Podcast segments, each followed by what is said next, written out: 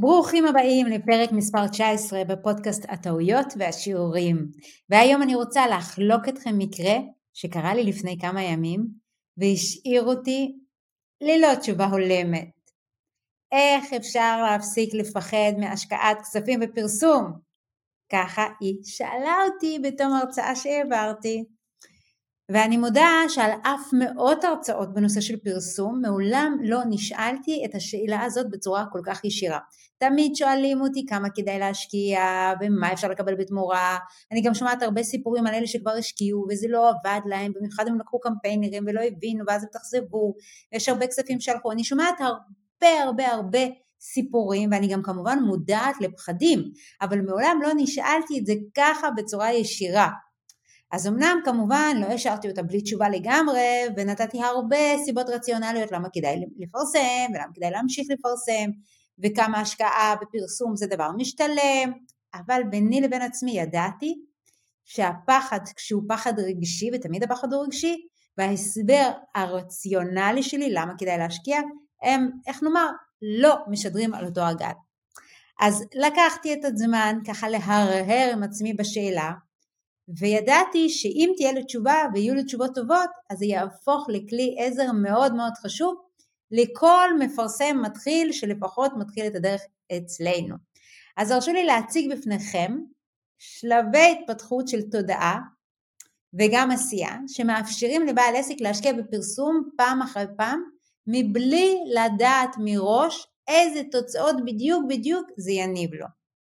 אז השלב הראשון הוא ההבנה שהפחד תמיד יהיה שם. אני לא יכולה להפסיק לפחד כי פחד הוא מנגנון הגנה. פחד הוא תרופת מנע שתפקידה להרחיק אותנו מסכנה. אז אני מברכת עליו, כן? אני מקשיבה לו.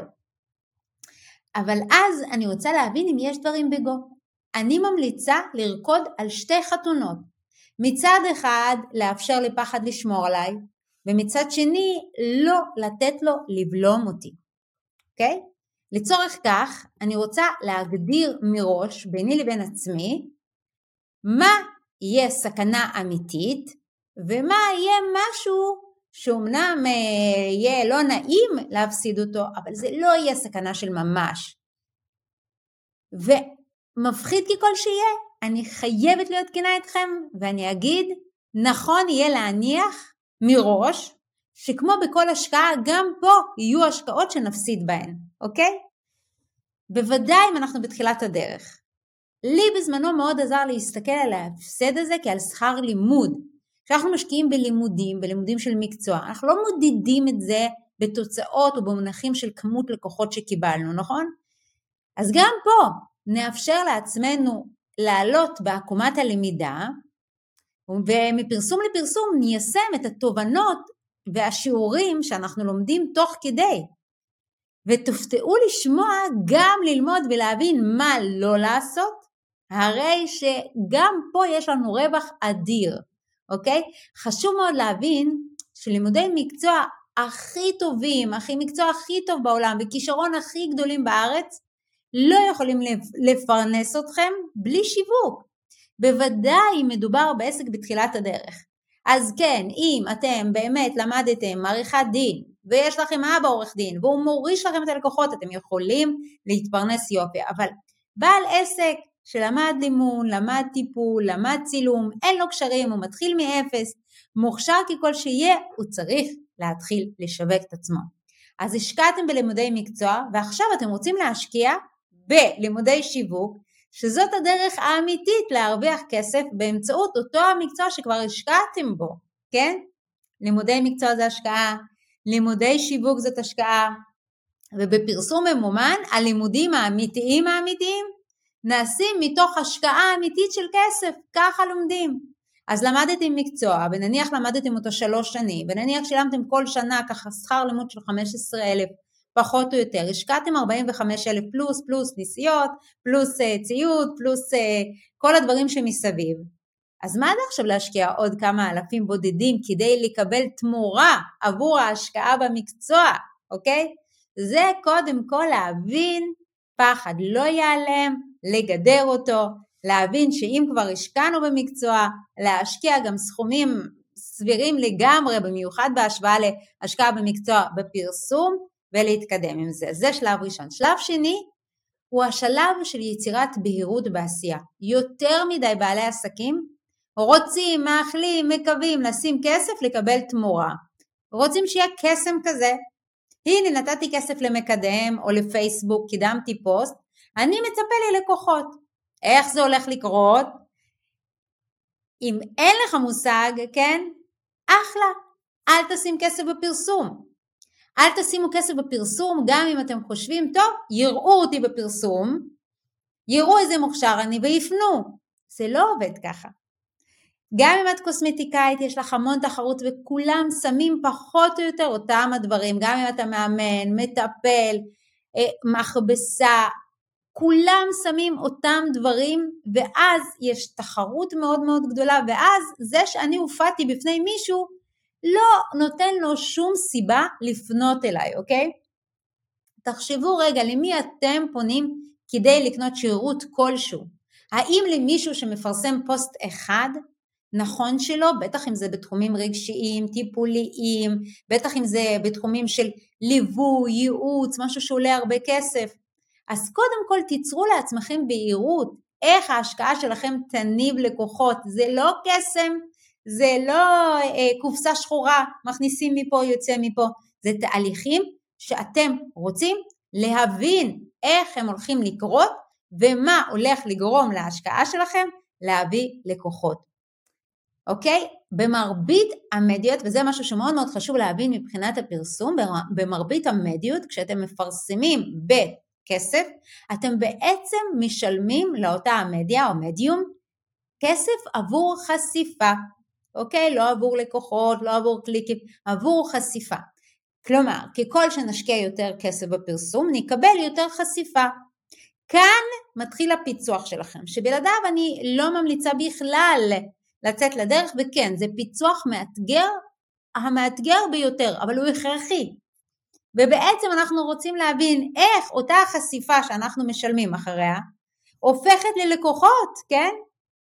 וזה באמת השלב המורכב בתהליך, ומרבית בעלי העסקים מוותרים עליו, יותר נוח להם ככה להגיד פרסום, אני משקיע בפרסום, זה מין בור שחור כזה, אי אפשר להבין אותו, אני אשים כסף, אני מקווה אה, לקבל החזר. לא עובד למרבית בעלי עסקים. אז איך בכל זאת תפצחו את התעלומה הזאת?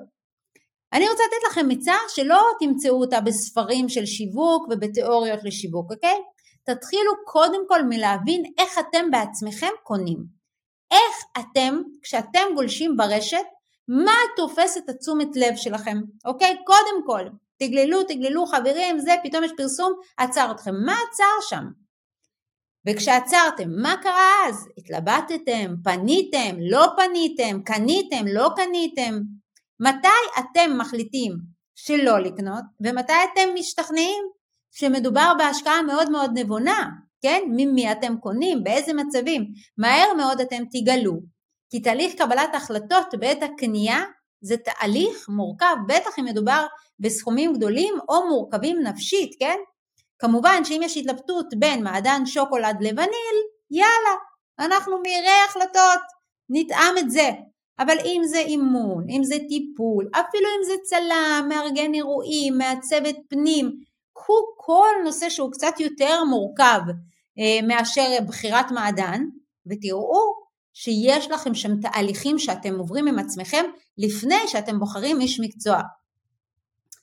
הסיבה לאותה המורכבות בתהליך קבלת החלטות נובעת מאותו מנגנון הגנה שאנחנו מדברים עליו ושמו פחד, אוקיי? תפקידו של הפחד הזה הוא להזהיר את הלקוחות הפוטנציאליים שלכם מהשקעת כספים לא בטוחה. ולכן כדי להצליח בפרסום אנחנו צריכים להבין איך החשיפה הזאת שאנחנו משלמים עליה למדיה איך היא משכנעת את הלקוחות הפוטנציאליים שלנו, את הלקוחות לעתיד שלנו, שמדובר בהשקעה משתלמת, שמדובר בהשקעה חכמה, שמדובר בהשקעה שהם יקבלו את התמורה בידה, אוקיי? מה שבטוח אבל, שפוסט אחד בדרך כלל לא יעשה את זה. וזה משהו שהמון המון עושים, לוקחים איזה קמפיין, אותה תמונה או סרטון אחד וזבנג וגמרנו, לא עובד, אוקיי? ולראיה רוב הכסף אצל מרבית המשווקים, גם הגדולים ביותר, המותגים, מגיע מהשיטה שאני קוראת לה בשפה פשוטה, הרמת כסף מהרצפה, דהיינו remarketing, אוקיי? זאת אומרת, פרסום זה מצוין, אבל רק חשיפה חד פעמית לא עובדת. מה שעובד זה שאם אני מגלה שמישהו יתעניין בתוכן שלי, נניח ראה את הסרטון, אני עכשיו ארדוף אחריו ואראה לו עוד תכנים. נניח מישהו יתעניין בשמלות כלה שלי, אז אני אראה לו סיפורי uh, כלות או תמונות מהשטח, כן? סיפורים אמיתיים, ואני ארצה לפרק גם התנגדויות שיש לאותה בחורה שמתחתנת, בפוסטים כתובים, כן? ואולי אני ארצה להציע לזה שיחת uh, התאמה או מפגש מדידה או שתשלח לי תמונות ואני אגיד איזה מבנה גוף יש לה, כן, משהו שלא יאיים עליה. ואולי אני ארצה להציע לאותם אנשים שהתעניינו בתוכן שלי, באתר שלי, בסרטונים שלי, בפוסטים שלי, אולי אני ארצה להציע להם איזה מבצע מיוחד, שיהיה להם קל לפנות, שהם ירגישו שהם לא יפנו עכשיו, אז הם מפסידים משהו, כן? זה, בתהליך כזה סביר הרבה יותר שהלקוח שלי יסכים לעבור אותו אצלי, ולהשאיר פרטים בסוף של מתעניין מאשר איזה פוסט אחד שהם ראו. שמאלות כאלה יפות ככל שיהיו, מטפל מוכשר ככל שתהיה, פוסט אחד בדרך כלל משאיר את האדם עדיין בספק, בטח אחד כזה שכבר עשה כל מיני דברים בעבר בתחום שלכם. ולא רק זאת חברים, אלא שיטת הרמת כסף מהרצפה בפרסום היא הרבה מאוד פעמים זו שתביא לנו אנשים שיהיה לנו נעים לדבר איתם. כי אם אני עושה פוסט אחד, מבטיח, הרים וגבעות ומלא אנשים פונים, הם יאכלו לי את הראש בשיחות ואני אהיה תקליט שבור והם ישאלו אותי במי את? ומה את עושה? ומה את יודעת? והאם זה בטוח, האם זה לא בטוח, וזה יהיה לי מאוד מתיש ואני מאוד אתעייף. לעומת זאת, השיטה הזאת שאני מדברת עליה של הרמת כסף מהרצפה, המון פעמים מביאה אנשים הרבה יותר חמים, הרבה יותר מבושלים, הרבה יותר מודעים למה אנחנו בעצם מציעים להם ונשאר לנו בשיחה לסגור קצוות. השלב הבא, וככה הזרימה הזאת של יציאה לפרסום ממומן ללא פחד או עם פחד מועט או עם זה שיש פחד ואני מתקדם, בכל מקרה הוא בחירה של ערוץ שיווקי ודבקות במשימה, דבקות במשימה. הכלל הוא לא להרפות עד שמתקבלות התוצאות הרצויות.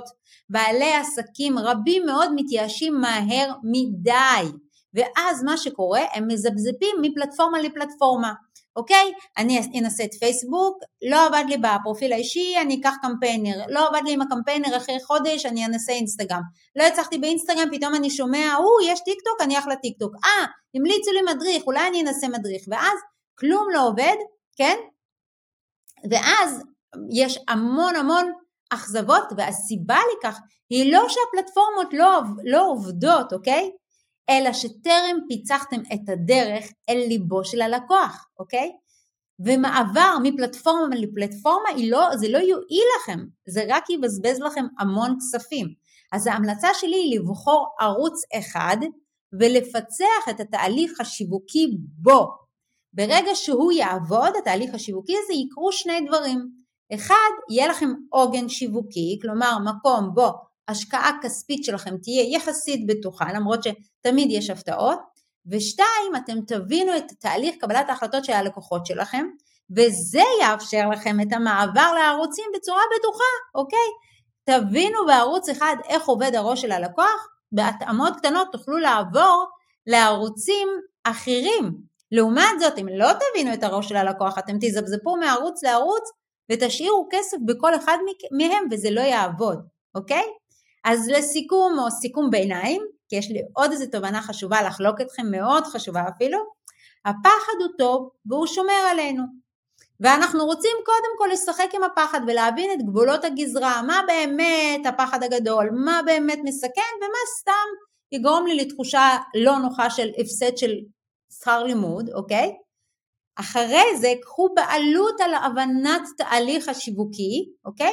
ואז תתחילו מתוך כוונה אמיתית והשלמה, תתחילו שיווק באיזשהו ערוץ ותגיעו למצב שזה עובד לכם, כן? ובשום אופן אל תזבזפו אחרי חודש, חודשיים לערוץ אחר, בלי להבין למה בעצם זה לא עבד לכם, כי זה יקרה לכם אותו הדבר בערוץ אחר, אלא אם באמת באמת הבעיה היא בבחירת הערוץ, שהדבר היחיד שבאמת יכול לסמן לי על טעות בבחירת הערוץ זה שהקהל שלי לא נמצא בערוץ.